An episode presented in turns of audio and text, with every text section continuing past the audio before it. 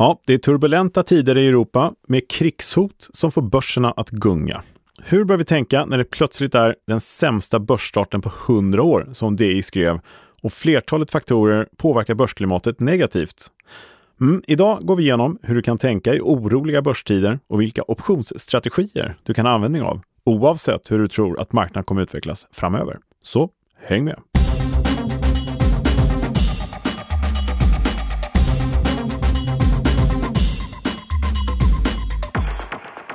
Ja, välkomna tillbaka till Optionspodden. Det här är podden serie kunskaper som ingen privat eller professionell investerare på börsen bör vara utan, tycker vi.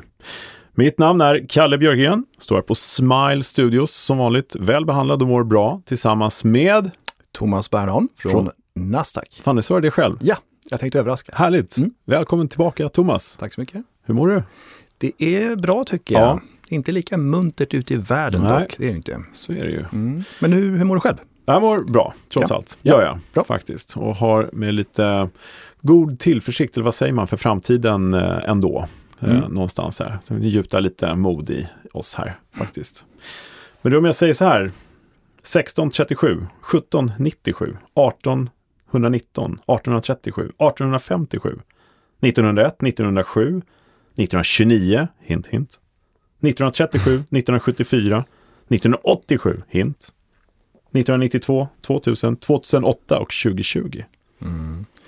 Det där hinten var ju bra, det är, mm. det är börsnedgångar vi pratar om. Men Just första 1637 lät det som ett klockslag. Jag tänkte, ja, så mycket är inte klockan ja, riktigt än. Nej. nej, det här är ju då ett axplock av dåliga börsår mm. bakom oss. Och eh, här är ju lite andemeningen att vi har varit med förut om nedgångar. På olika sätt, ibland har det gått väldigt snabbt, ibland har det tuggat neråt lite grann som det gör nu. Eh, och ibland har det tuggat neråt och liksom följts upp av en svårare kris. Det kanske också är lite som vi har sett nu, fast lite i miniatyr. Vi ska gå igenom börsen alldeles strax. Men mm. eh, vad alla de här har gemensamt, förutom en börsnedgång, är ju en ganska bra återhämtning nästan vid var tillfälle. Ja. Enda undantaget här kanske man ska vara ordningsam och säga 1929 då det var lite annorlunda mm. faktiskt. Då var det värre. 2008 var det någon speciell fokus också på nedgången. Men eh, för det mesta så hämtar sig faktiskt börserna. Eh, och du sitter på fin historik, ja. 1637. Ja. Mm. Mm. Vad hände då, då till exempel? Jag kan alla de här årtalen, vi ska inte gå igenom dem, men just den, 1637. Det är väl, kan det vara liksom spekulation och optioner och sånt där också? Nej, Holland. Jaha. Ja, alltså Holland, det var ju optioner och eh, tulpanlökar som Exakt. Tänkte, ja, men det var det jag var inne på. Ja, ja, ja, ja men då så. Ja, tulpanlökar mm. som blev hiskeligt dyra, sen så kraschade det där. Just. Ja, men så att det finns eh, all anledning att eh, eh se tillbaka. Ja, men se tillbaka. Vi, vi har ju Oscar Wilde med oss, vår nästor i så. Så han sa ju att det enda vi kan lära oss av historien är att den upprepar sig. Mm. Och det är så här börsen funkar. Det går upp och sen går det ner. Ibland går det ner ganska mycket och fort. Och där är vi lite grann nu. Men det fina med optionspodden är ju att vi har ju lite, ska inte säga medicin, men vi har ju liksom alternativ vi kan ta till. Några lite... tankar kanske? Eller? Mm, ja, lite så. Så att, eh, ja, eh, vad gör man? Trum, trum, trum, höll jag säga. Optioner. Oväntat. ja, eller hur? Ja. Vad gör man när det är skakigt? Optioner. Men vi, ska, vi får ju väldigt mycket frågor om eh, hur vi använder oss av optioner generellt. Men det är tydligt att när det blir lite mer skakigt som det varit hela det här året 2022 mm. och speciellt nu då eh, när Ukraina-krisen här har tagit fart om man får mm. uttrycka det så så har det kommit mer frågor om hur vi kan liksom åtgärda våra portföljer, hur vi kan skydda portföljer, hur vi kan hitta nya strategier och så vidare. Mm. Och här är det så pass fint att vi har ju faktiskt möjligheter att skapa oss fina strategier som är ja, men riskkontrollerade på ett bra sätt och sådär. Just det. Så ja, det finns en det. hel del att välja ibland, så det passar ju alla mm. marknadsuppfattningar och sådär. Så. Yes, eh, så det ska vi titta på och ja. eh, vi ska också titta lite grann på generella ja, ska säga, tankar tips ja. eller tankar om hur man faktiskt kan tänka i generella termer utanför optionsens värld, liksom i förvaltning eller sitt sparande. Okay. Så att man inte tappar fokus här. Bara Spännande man, Kalle. Ja, kan bli. Men äh, ska vi kolla hur börsen mår då? då? Det tycker jag. Efter all uppståndelse här. Ja, mm, gör vi det. Jaha, Kalle, hur ser det då ut på börsen? Mm, aktiemarknaden, ja vad ska man säga, det är tilltagande oro efter en ganska svår osäkerhet som uppstått i det politiska läget i världen kring Ukraina-krisen förstås då. Och vi får inte glömma bort då här att det här är en marknad som har varit pressad sedan tidigare, alltså under hela det här året egentligen. Främst genom eh, ja, men ränte och inflationsoro, Just så att säga. Hur mycket är vi ner nu egentligen på året ungefär? Ja, vi är ner eh, till dags dato, det här alltså mitten februari, eller vad är det idag, 20 februari. Mm. Eh, 16 procent drygt är mm. vi ner. Och som Dagens Industri skrev så är det ju den sämsta börsstarten på 100 år. Lite grann beroende på hur man räknar förstås då. Men eh, det är en klart nedåtgående trend. Men vi kommer ifrån en väldigt, väldigt stark marknad bakom oss och eh, eh, har faktiskt samtidigt en ovanligt låg risk trots det här. Faktiskt. Intressant, kan du utveckla det där lite grann? Ja, nej, men vi har haft eh, en högre riskbild mm. i början på året. Om man jämför med förra året så var ja, ganska positivt överlag, förutom hösten kanske. Eh, och när det gäller Ukraina-krisen gäller det att titta på vilka triggers vi har. Då, sådär. Och eh, att Ryssland nu ska gå in och invadera hela Ukraina är naturligtvis en extrem oro eh, på många olika plan som alla säkert känner till. Men i och med det här senaste nu att eh, eh, ja, de här utbrytarstaterna blev liksom erkända mm. Så känns det som att det kanske kan räcka för Ryssland. Att de inte behöver gå vidare. Det här i sig kanske kan vara lite positivt. Och i dagens marknad, då är det faktiskt den 22 februari då. Ja, just det, precis. Ja, alltså 20 rätt ska vara rätt. Ja. ja. ja, men visst. Mm. Nej, men då såg vi ju i morse här så gick ju börsen rätt ner och öppnade. Det var stängt i USA igår. Eh, och ingen indikation när det här hände om erkännandet av de här staterna. Och det är väldigt känsligt allting. Och det öppnade ner 2 drygt, mm. någonting idag. Och sen mm. så vände det rätt upp igen och var plus ett tag. Mm. Och nu står vi under brinnande marknad så vet inte exakt vad det är just just nu. Men Eh, risken i volatilitetstermer är intressant att titta på här. Tittar på VIX-index så har vi ett VIX-index just nu senast det noterades då på 29,6. Mm. Och det är ju ändå en förhöjd risk, får man absolut säga. Men med tanke på den oro som har varit kring krigshot, liksom på, på en nivå vi inte har sett sedan 40-talet var det någon som uttryckte som i mm. Europa där, så är ju inte det här jättehög Nej. risknivå. Det du säger att det egentligen kanske borde vara högre implicit volatilitet eller, eller att lite Ja men definitivt. I ja. höstas eh, var det högre mm. toppar på mm. VIX-index och tidigare i år här i januari var det högre toppar på VIX-index. Mm. Nu har det varit oroligt och en stor kris i Europa som verkligen påverkat börserna. Eh, men inte en sån tilltagande risk som man kanske skulle kunna tänka sig. Börsen har gått ner 16 procent, var ner 18 då som mest i morse totalt sett innan mm. det vände uppåt igen. Eh, och nu får vi se var det slutar förstås, men riskmässigt så är det fortfarande hög risk, men inte våldsamt hög risk. Så man kan tolka det lite grann som att marknaden ser det som att det värsta är över kanske. Mm. Jag tänkte just komma in på det, det kanske är en mm. slutsats. Det har ju trots allt gått ner ganska mycket. Så, ja. Man, ja. så vi kan kolla på de övriga måtten vi har som SKEW-index till exempel. Mm. Och där har vi ännu mer intressanta siffror tycker jag. Därför att SKEW-index då, vad är vi villiga att betala? Vad är marknaden villig att betala för nedsidesskydd? Helt enkelt. Och här vet vi att 120 är ju den normalnivån som, ja, där allting är fridens lilja höll jag på att säga. Mm.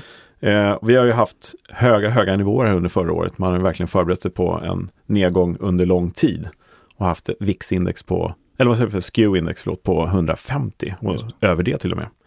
Förra gången vi pratade om det här för ett par veckor sedan, mm. då hade vi en lägsta nivån på SKEW-index på 15 månader på 129,3 tror jag var. Och nu, två veckor senare, med all den här uppståndelsen i Europa i politiska termer, har vi lägre SKEW-index mm. som ligger nu på 128,3. Ja, det... Och det är ju, ja, mm. vad säger vi om det? Lite oväntat. Mm. Och det här får man ju tänka på då också att det som vi kallar för nedsida, det är ju då en bit ner på börsen, så att säga. Om man säger lösenpriser längre ner. Och när börsen faller och går neråt, då blir den här nedsidan faktiskt at the money, som vi kallar för mm. den aktuella nuvarande nivån där det handlas. Så den nya nedsidan ännu längre ner att betala upp för den då, för att man tror att det är risk för ytterligare nedgångar, kraftig nedgång, ah, den tycker inte marknaden är så anmärkningsvärt stor så att man vill betala extra för det skyddet, mm. faktiskt. Så det kan ju vara bra att ta med sig för man drar sin egen slutsats vad det kan det. innebära. Men som så. du betonade också i senaste avsnittet, det är en ögonblicksbild just nu. Ja, det kan ju ändras väldigt fort. Men väldigt intressant att se ändå, mm. titta på det här. Ja, men så är det ju alltid i mm. Den här finansvärlden. Mm. Eh, och vi märker hur känsligt det är när det kommer sån här politisk eh, supergrej då, som att det nalkas krig då runt husknuten lite grann. Mm. Och det är ju osäkerhet deluxe och det gillar ju ja, inte börsen. Och det kan ju hända när som helst förstås. Men det är bra att hålla koll på de här indexnivåerna. VIX-index, SKEW-index och även då den här ration VVIX, alltså mm. volatiliteten på VIX-index jämfört med VIX-index i sig självt. Precis, jag tänkte just fråga dig, hur mm. ser det ut där? Ja, den är också kortfattat nedåtgående. Men här ska man tänka att den är nedåtgående för att nedgången just nu är redan bekräftad. Mm. Vi är på nedsidan om man får säga så, jämfört med hur det såg ut för några veckor sedan. Just det. Och kan du bara repetera mm. värdet för lyssnarna? Ja. Eller, eller så att, eh, kvoten, man ska säga. Vad, vad är det du gör för någonting? Jo, man jämför helt enkelt optionerna på VIX-index, hur de är värderade, mm. mot VIX-index i sig självt. Så du har en volatilitet på dem som är över 100, det är ganska rörliga mm. optioner förstås. Eh, så man jämför dem helt enkelt med vad VIX-index står i. Eh, och det är en rak ratio, man tar den ena genom den andra. Har vi den här siffran som är någonstans mellan 6 och 7, då har vi sett tidigare att då är det någonting som indikerar att det ska bli turbulent framöver och att det faktiskt har visat sig gå ner. En viss korrigering eller en stor korrigering. Eh, och nu är vi nedåtgående på 4,5 bara. Eh, okay. Och det säger inte så mycket för närvarande om risken eftersom vi har ett helt annat läge. Det är, det är politiskt just nu och det kan ju svänga väldigt, väldigt fort. Mm. Men det är ingen som i alla fall spekulerar mycket den här vägen i att det ska bli väldigt turbulent över tid kommande investeringsperiod. Ja. Men också ett väldigt bra index att hålla koll på. Så summa summarum så är det oroligt där ute. Det är ju det. VIX-index på 30 och SKEW-index på 130. Men det är lägre risknivåer än vad vi har sett tidigare. Vi har varit med några år och under många kriser och sådär. Och tidigare kriser så har det definitivt varit högre riskbild i marknaden. Ja. Eller hur? Får man ju säga. Så att, eh, ja, avvaktande på risksidan i alla fall och med lite god förhoppning så kanske inte behöver bli så mycket mer risk i marknaden. Vi får mm. hoppas på det i alla fall. Mm. Så att det Bra. blir lugnare. Tack. Um, och ska vi titta lite grann på de enskilda papperna på vårt eget index lite då? Ja, vi kan ju nämna OMX-index, vårt eget index då som eh, ja, men har hoppat väldigt mycket måste jag säga. Det har varit volatilt på vårt eget OMX-index i volatilitetstermer lät lite nördigt där, men, men det är faktiskt precis så det har varit. Ja. Vi har just nu en implicit volt på 27,3 procent på OMX-index. Den låg för ett par veckor sedan, då var det mycket lugnare ute i Europa, på 34 procent. Eh, och sen så har det gått upp och ner lite grann. Eh, och nu halkat ner, ska jag säga, från 30-nivån strax under här, så att det är på ja, men 27 vol ungefär. Historiskt, sista 30 dagarna, har det rört sig 23 procent. Så vi har en edge här på 4 ungefär.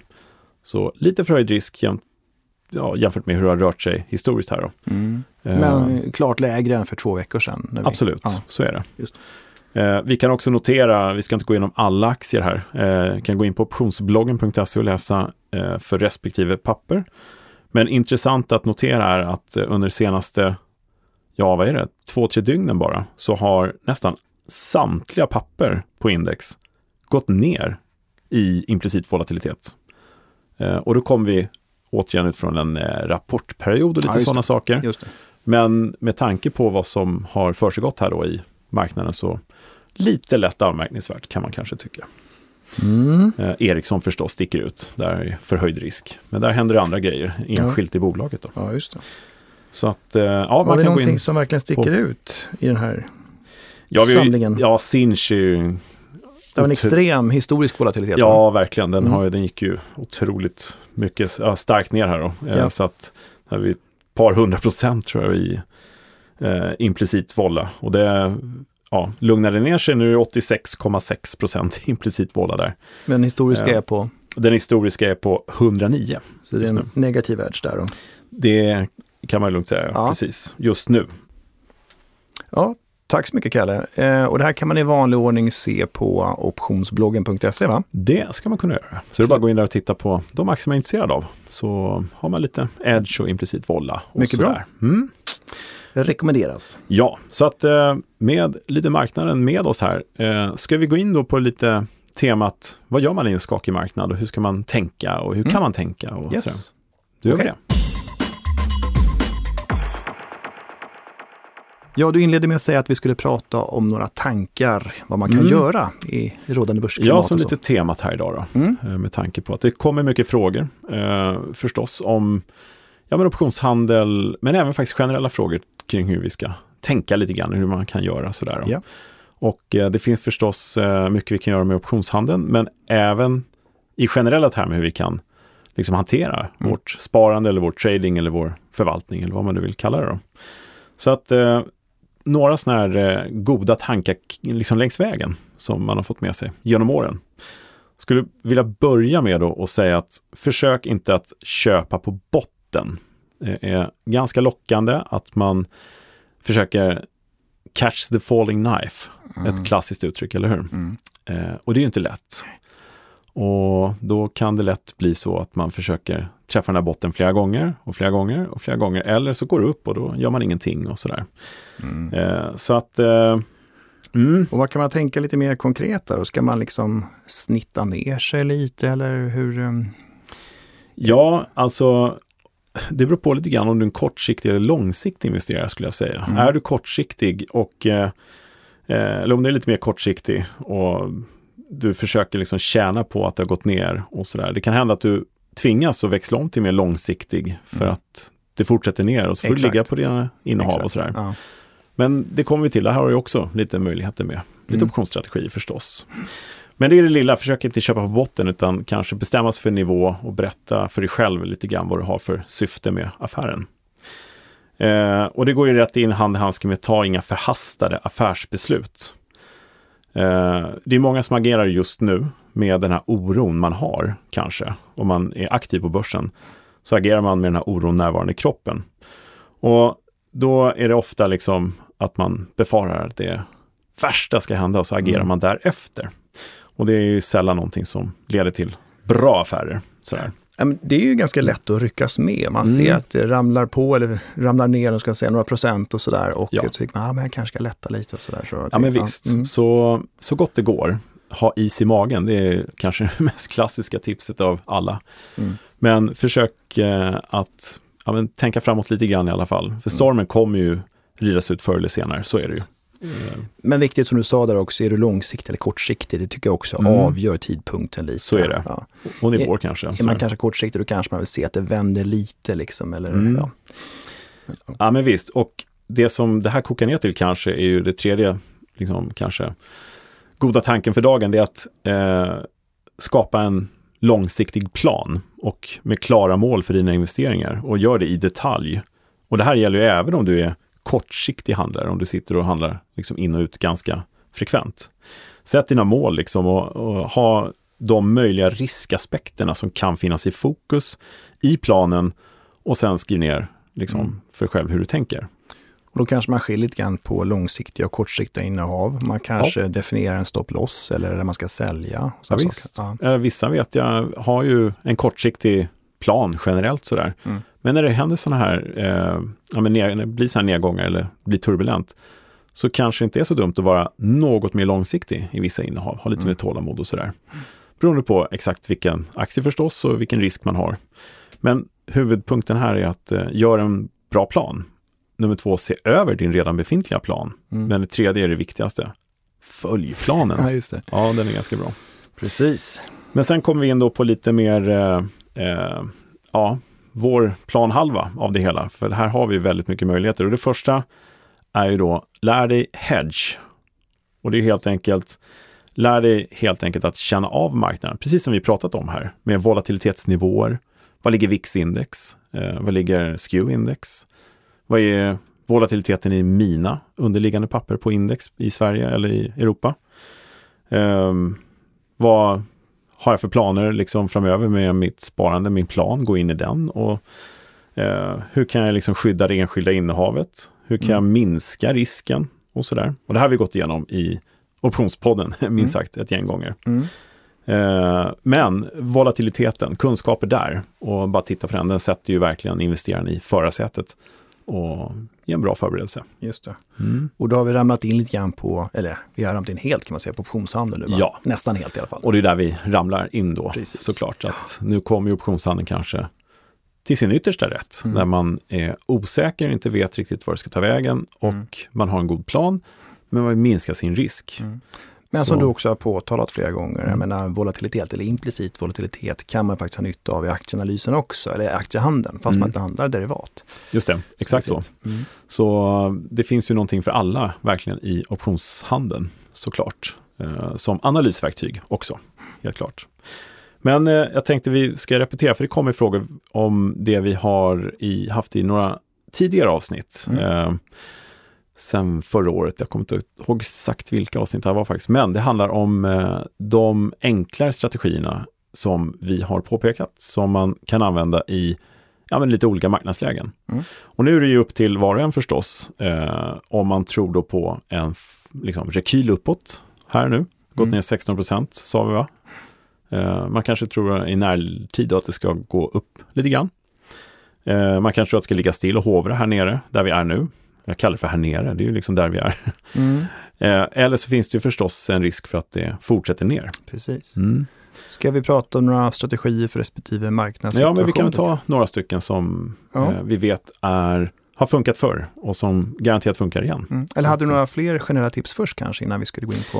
Eh, nej, men det, det, vi har ju lite klassiska tips också som man kan komplettera med och det är ju handla inte med pengar du inte har råd att avvara i mm. värsta fall, mm. förstås. Eh, eller åtminstone inte akut behov av inom kort. Sådär. Så det är en bra regel på ungefär, vad brukar man säga, ett års sikt eller någonting sånt. Och, och generellt sett kan man tycka att det är bra att du har också en liten buffert så att dyker upp ett läge när du känner dig mm. ganska övertygad och vill gå in, mm. då ska du ha den handlingsfriheten. Det är också så väldigt till, bra ja. Ja, mm. det känner jag också av erfarenhet att ibland, eller för, framförallt förr om åren, mm. så kanske man känner att ah, men nu vill jag gå in men det fanns inte så mycket disponibelt. Då, så, så det...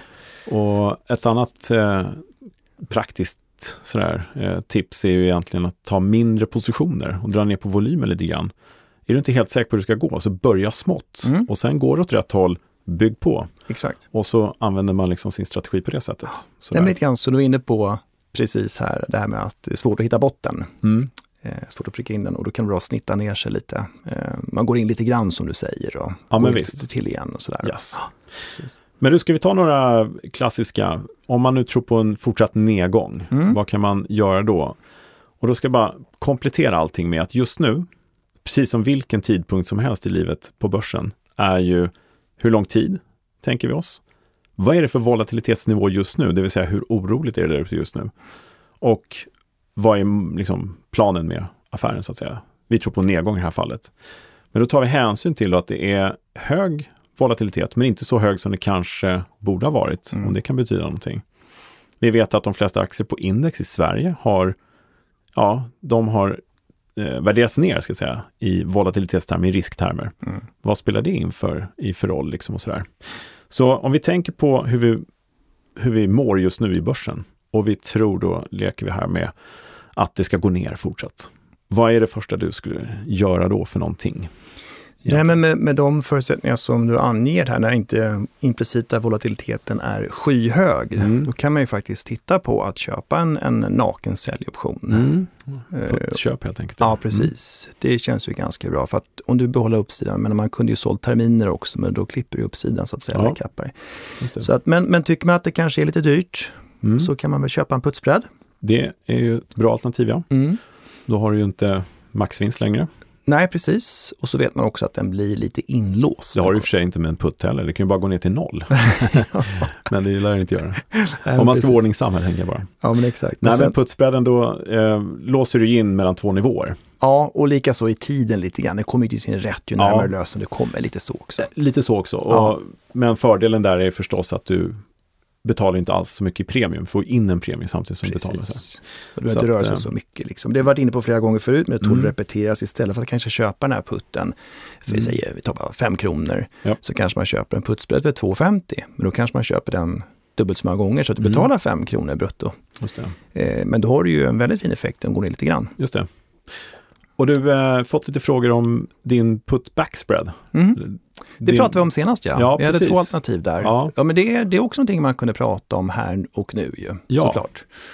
Och ska så. vi repetera den lite kort då, vad som händer när man gör den? Ja, precis. Eh, put back spread som du sa där, mm. då köper man ju då i det här fallet då out of the money puts. Mm, två stycken. Två stycken, Eller precis. ja, en. exakt. Vi tar två som skolexemplet. Blir, Eh, vi säger det out of the money mm. och sen så utfärdar du en at the money säger vi. Ja, just det. Eh, och så, ja, du brukar säga att man köper två och säljer en. Man... Ja, men precis. Ja. I, i, i backspreadens fall. Ja.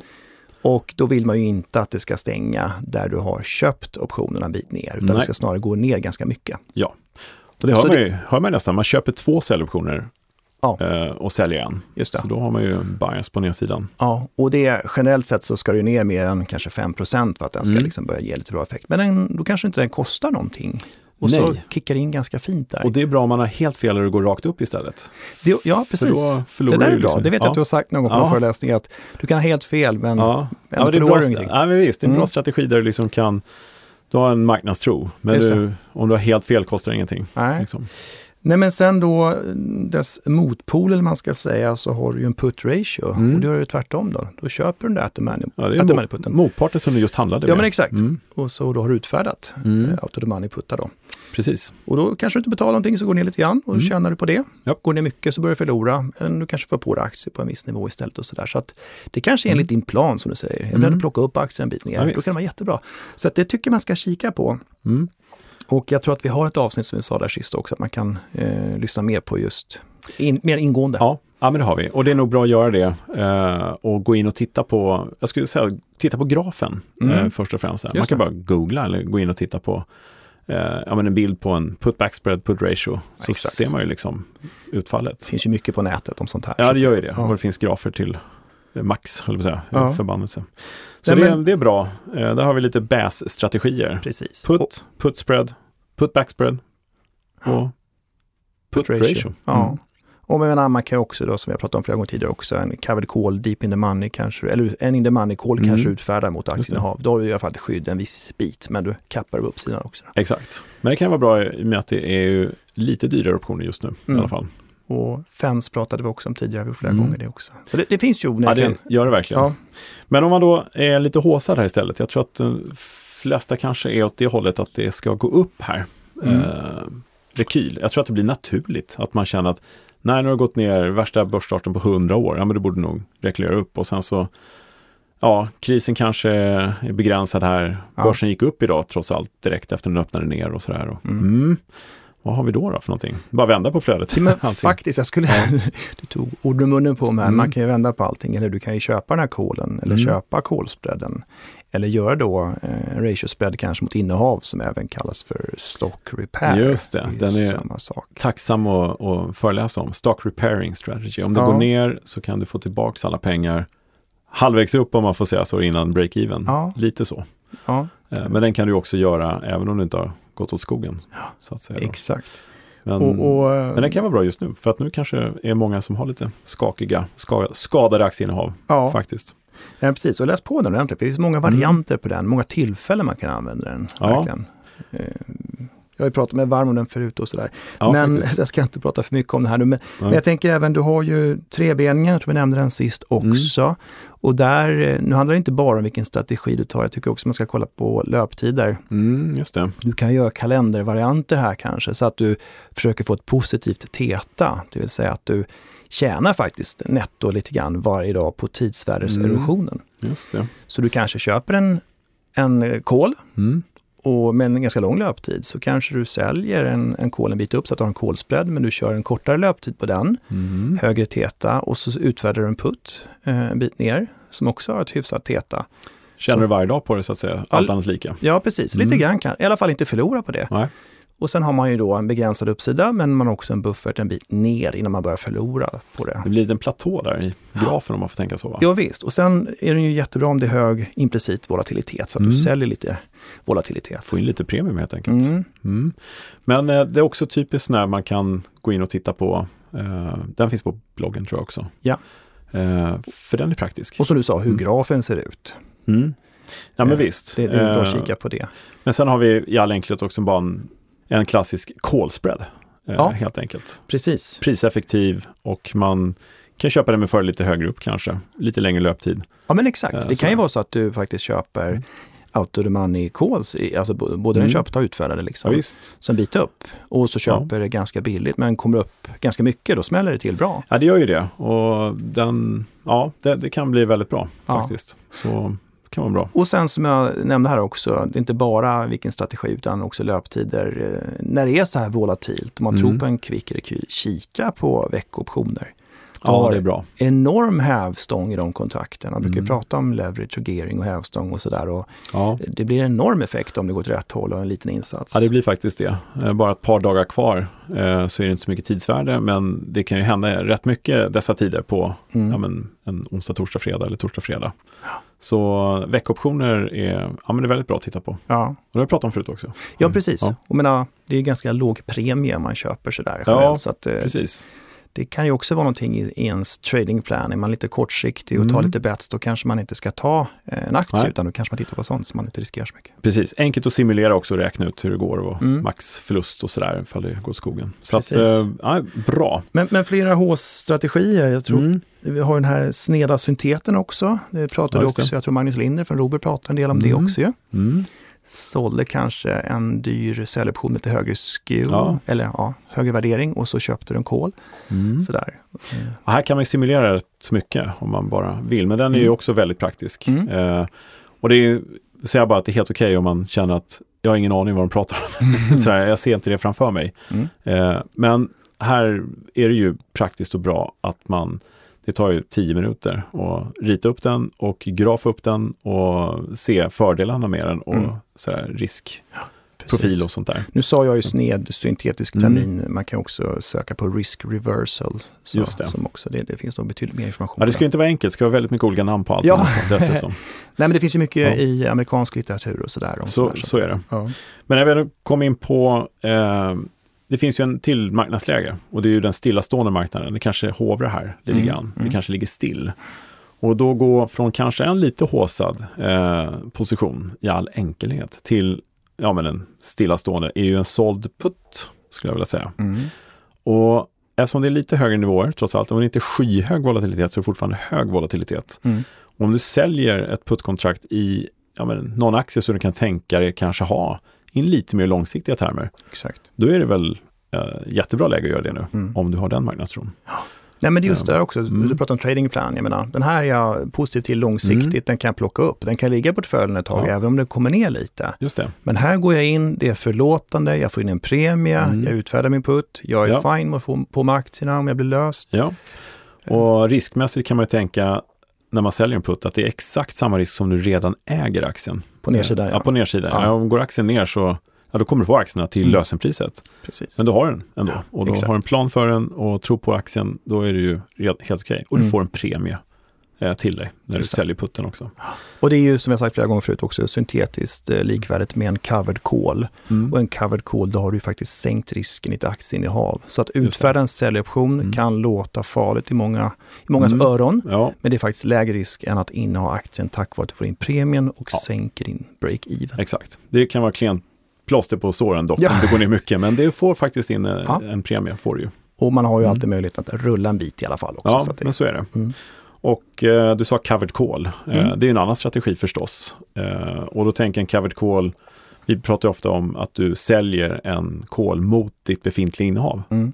Här kan du ju faktiskt eh, köpa en aktie du inte äger och samtidigt sälja en call mot så att du gör en covered call från start. Exakt. Det är egentligen ursprungstanken med covered ja, call. Men precis.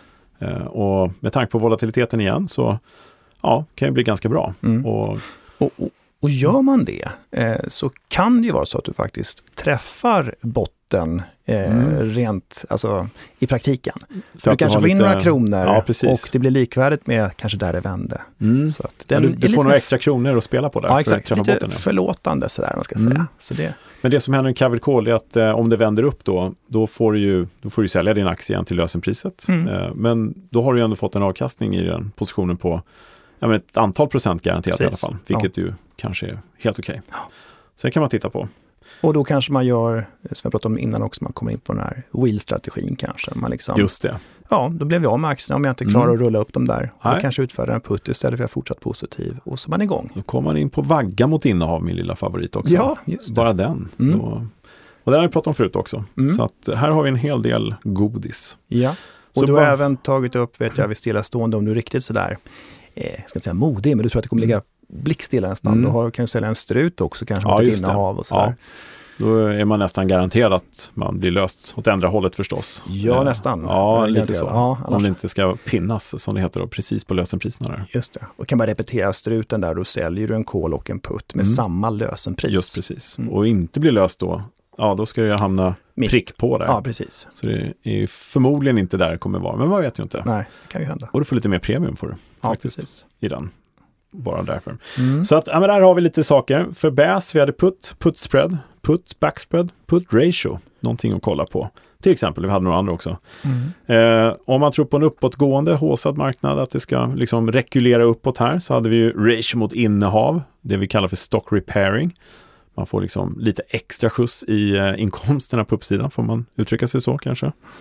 En call spread, eh, i all Va enkelhet. Och vanliga kolen förstås också. Vanliga kolen, ja, mm. om man vill ha det. Och en trebening som du pratade om är fin ja, också. Nämnde en snedsyntet eller risk reversal Just också. det. Mm. Och när det gäller neutral marknad så, ja, the wheel börjar bakifrån där. Eh, mm. Det handlar helt enkelt om att ja, men, man får in premium. Det är det som är the wheel. Liksom. Det rullar in premium hela tiden genom att man underhåller sin position. Kanske mm. gör covered calls hela tiden. Det är en sorts wheel. Om mm. man inte blir löst då. Eller man gör en vagga mot innehav till exempel, man säljer både kolen och putten. Och sådär. Mm. En covered call kan man göra också om man tror att det ska ligga lite still eller hovra lite försiktigt på de här nivåerna. Eller sälja en putt om man är beredd att ta på sig ett innehav lite mer över tid. Just. Så det är så. Eh, där har vi lite vad man kan göra och mm. jag tror det täcker de flesta faktiskt av de frågor som har kommit in också. Så ja lite att mysa med där. Mm, Men sen ska bara till sist, eh, supertipset är ju det att glöm inte den här psykologiska effekten som alla drabbas av. Eh, vi kan titta hur mycket vi vill egentligen på värderingar och volatiliteter. Eh, men när det går ner, då bildas ju ångest hos investerare. Vi vill ju tjäna pengar, vi vill ju ha en bra avkastning och sådär. Vi gillar inte osäkerhet. Eh, och när det kommer sådana här saker som Ukraina-kriser och kanske några saker som egentligen inte påverkar själva företagen rätt så mycket, som får aktier att gå upp och ner, så blir vi osäkra och går ur börsen liksom, helt enkelt. Och det blir turbulent. Mm. Det blir en trading över hela som blir negativ när det blir oroligt, helt mm. enkelt. Så att eh, vara lite vaken, ska jag säga, lite, ha en liten Eh, sund syn på marknadens rörelser, ja, om det är möjligt. Som du sa här inledningsvis, sa du, du sa någonting med att ta inga förhastade affärsbeslut heller. Det ligger Nej. mycket i det också, att man tänker till verkligen. Och, ja, eh, gå tillbaka till din plan, justera planen om nödvändigt och håll dig till den. Mm. Det brukar sluta bäst. Så. så vi pratade om eh, för några avsnitt sedan också, du kan ju byta ut ditt aktieinnehav mot kanske en kolspread bara också. Då mm. vet du verkligen att den här den här eh, insatsen är en du mm. kan förlora och du har fortfarande bra uppsida och sådana saker. Så att ja. man kan få vara med fast mm. man inte har samma risk. Liksom. Nej. Så, nej men det är helt, helt rätt. Och ja, men tillbaka till planen och eh, nu vet vi att det finns ju hjälpmedel längs vägen mm. med alla våra optionsstrategier. Och lägger man ner lite krut och tid på det, justerar sin plan, håller sig till planen, räknar in våra strategier här, ja då har man förmodligen de bästa förutsättningarna att komma riktigt väl ut på andra sidan, om man säger så. Mm. Så att eh, fortsätt ställa frågor till Optionspodden, skulle jag vilja säga. Och hoppas mm. att vi har täckt det mesta då, som har kommit in här sista dagarna eller veckan eller vad det kan vara, sista tiden. Ja, visst. Och sen är det ju så, som jag tror vi har pratat om tidigare ett exempel också, är man ute i skärgården eller var man nu är någonstans, vackert väder en vecka, då, det kommer en regnig dag förr eller senare, ja. man vet det. Ja. Och, och, då kan det ju vara bra liksom, att ha med den extra tampen eller någonting mm. man ska säga, extra ankaret. Och... Sydväst. sydväst också, ja. precis. Varför inte? Ibland åskar det också, faktiskt. En åskledare. Ja. Eh, nej men precis, så att man är lite förberedd. Så mm. man kan redan nu kanske, även fast inte du ska hedga dig idag, så kan du titta på vad kostar den här putsbredden idag? Man går mm. in och kollar, eller vad kostar den här kolsbredden? Jag kanske ska öka min leverage mm. snart då. Ja. Så att man är med. Lite mer aktivitet mm. så kommer man väl ut. Men nu ska vi eh, avsluta där och kolla, bara några, ta några klassiska frågor till Optionspodden och se om det kommer, ja för täcka ytterligare lite frågor helt enkelt. Ja, det tycker jag. Ja, men då gör vi det. Ja. Kalle, vad har du fått för spännande frågor idag? Ja, eh, det har ju kommit många frågor, men jag ska ha några utvalda här som är lite återkommande. Då. Ja. Eh, men Håkan frågar till exempel, när ska man välja en puttspread istället för bara en putt? Mm. Det gick vi igenom lite grann nyss va? Precis. Eh, men jag skulle säga så här att eh, det är mer sannolikt för en begränsad nedgång kanske i marknadstron. Man tänker att en aktie eller index ska gå ner, så kanske man inte tänker att det ska gå ner 20, 30, 40 procent. Eh, det kanske räcker med 5% eller 3 procent, mm. mm. eller hur? Och då kan vi med fördel göra en put spread. Du köper en putt och köper, eller, köper en putt och säljer en eh, lite längre ner. Ja. ner ja. Och då mellan lösepriserna kanske är 3% någonting, vilket kan räcka. Ja. Till exempel. Eh, och sen tycker jag att tidsfaktorn här spelar roll också. Jag tror mm. att det mm. går ner, du ska liksom, ja, nästa vecka ska det ha brakat redan. Liksom. Då, då ja, kanske bättre med en naken option så att du får ta del, du får större ja. delta som mm. vi säger och liksom sådär. Just det. Ja. Så lite aspekter. Eh... Och sen, jag menar kostnaden förstås, det är väl det, underförstått liksom. Ja men så är det ju. Ja. Det blir ju billigare med putsbredd än bara en putt. Precis. Det. Mm. Och eh. sen sista kommentar, det är ja. klart, volatilitet, implicit volatilitetsnivå mm. påverkar ju en del. Är det jättehög implicit ja. vola så kanske man också vill sälja någonting. Och har man lyssnat så här långt här avsnittet så bör man känna till det nu, ja. tycker jag. Jag tycker det var en passande fråga, så ja. bra val av Håkan. Ja, jag tycker det var bra val av mig, ta med den frågan. Ja men faktiskt, det är lite Nej men bra Håkan. Mm. Anneli har frågat, är warrants och optioner samma sak? Hmm. Mm. Ja och nej. Eh, det är ju samma utformning av, eh, ska jag säga, instrument eller av värdepapperskontrakt, men med en väsentlig skillnad. En warrant utfärdas av en enda emittent, till exempel en bank eller en fondkommissionär. Mm. En option, då tänker jag en standardiserad option är ju någonting som är neutral prissatt utfärdat av börsen, Nasdaq. Som, ja, vi har massa market makers helt enkelt ja, som prissätter de här. Så det, det, det är flera aktörer ja. som eh, prissätter en standardiserad option. Mm. Och har de olika priser, då handlar de med varandra. Så att priserna vi ser i marknaden är ju neutrala priser som jag skulle vilja kalla dem. Mm. En warrant är inte neutralt prissatt på det sättet. Just det. Och eh, en viktig skillnad här också är att du kan ju gå kort våra standardiserade optioner. Väldigt bra. Våra säger jag, men alltså, ja, ja, men väldigt bra. Ja, det är ju dina. ja, precis, alla mina. Ja. Eh, så att tycker man någonting är dyrt så kan man ju utfärda den helt mm. enkelt. Och sådär. Väldigt, väldigt bra. De fyra mm. grundpositionerna gäller inte en warrant. Du kan inte sälja en warrant du inte redan äger. Du kan inte utfärda en warrant. Kan inte, göra. inte vad jag vet i alla fall. Det kan ju finnas något ja. undantag, men jag tror inte det gör det. Nej, kanske finns något kontrakt där det funkar, men det är inte samma sak. Ja. Är det inte. Ja, du brukar köra tre frågor va? Ja, Har du Ken, mer? Kenneth frågar Hur kommer börsen gå fram till sommaren? Nej. Nej, jag får den frågan hela tiden, jag är tvungen att ta med den. Okay. Och jag tänkte ja. för du jobbar ju på börsen, ja, så hur, hur, kommer, hur, kommer, börsen gå Thomas? Ja, jag tror börsen står stilla där den står. Ja. Nej, men jag tror jag avstår att svara på det. Ja, mm. Vi, säga, vi kan inte svara på den frågan. Nej, Nej men eh, faktum är att den frågan kommer så pass ofta så att det är läge att säga att vi har ingen aning om vad som händer imorgon, någon av oss, mm. någon människa i hela världen faktiskt, egentligen. Vi kan gissa oss till vad som händer imorgon. Solen går förmodligen upp imorgon igen och sådär, det är sannolikt. Men om det blir eh, regn eller sol, det kan vi inte garantera på vissa platser. Man kan ha sina aningar. Ja, men sen kan, kan vi också det. säga att vi har ju flaggat för det förut, men vi har en hel del intressanta gäster på gång in som mm. sitter och tittar på sånt där hela tiden och har en ganska ja. bra uppfattning om mm. vad som kommer att ske. Så att vi kan väl behålla den frågan ja. till kanske nästa avsnitt, ja, utan att lova för mycket. Ja, just det. Ja. Bra. Mm. Volatiliteten är en liten hint här i mm. det hela. Mm. Ja. Kanske. Ah, ja, eh, vi sammanfattar det här avsnittet. Eh, det har varit en skakig marknad, det är oroligt i Europa. Frågan är hur det kommer bli framöver. Mm. Eh, vi hoppas att det blir lite lugnare och bättre. Och därför också presenterade vi lite olika strategier för olika marknadslägen. Mm, Eller presenterade, ja. repeterade, gick igenom. Så är det. Inspirerade. Ja. Och eh, för att liksom få lite krydda på det här så har du ett ordspråk med dig idag också som ska berika oss. Mm. Du nämnde väl Oscar Wilde här tidigare, gjorde ja. Så vi tar väl en till därifrån. Ja, det är bra. Ja. Vad sa Oscar? Experience is the hardest kind of teacher. It gives you the test first and the lesson afterwards. Mm. Avdelning livets hårda skola på något mm. sätt. Jag tror att det är många som har kommit in i marknaden ganska nyligen mm. som får då erfara en stor nedgång. Det är första gången. Man kanske inte mm. har så mycket insyn i det sedan tidigare. Nej. Så att, eh, ja, då är det kanske bra att ta den här lektionen. Man, sa, ja. man tar och tittar lite på vad som kan hända och hur man beter sig. Och Just det. Mm. Oscar Wilde sa också, mitt favoritcitat av honom är, eh, kommer jag på nu, eh, det enda vi kan lära oss av historien är att den upprepar sig. Mm. Så börsnedgångar kommer komma igen, börsuppgångar kommer komma igen. Mm. Men dessvärre kommer vi agera likadant också, så man kan ju faktiskt eh, ta tag i det där tänkandet själv och säga att nästa gång det blir ja, men ett visst läge i marknaden ska mm. Handla optioner. Jag kan säga så, så här att eh, Kalle Björkegren upprepar sig också, eller det sa, Du sa så i början. Gjorde jag det? Oscar Wilde sa så? Nej, men du sa att det upprepar sig alltid, börs, eh, de här stora nedgångarna. Ja, just det. Just det, det. Ja. Får jag passa på att säga det? Det är bra att säga både i början och slutet så att jag repeterat mig mycket. Då sitter det. Mm. Nej, men det är kloka ord, ja. absolut. Eh, vi ska avsluta här med att, ja, vi har ju tidigare avsnitt på optionspodden.se. Eh, vi har optionsbloggen.se med idel artiklar och videoklipp och allt annat. Där finns ju poddavsnitten också faktiskt. Twitter, att se Björkegren för den som vill mig någonting. Enklast där.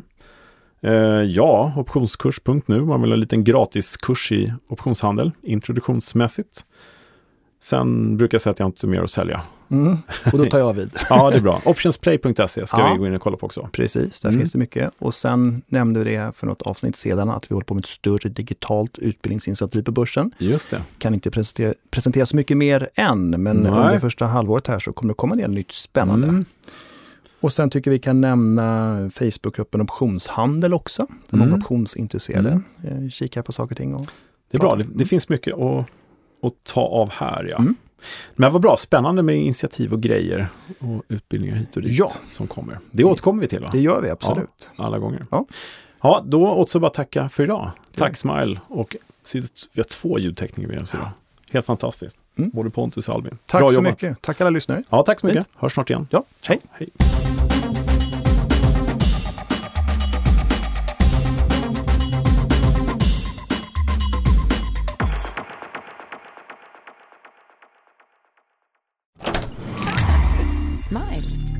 Den här podden spelas in hos Smile.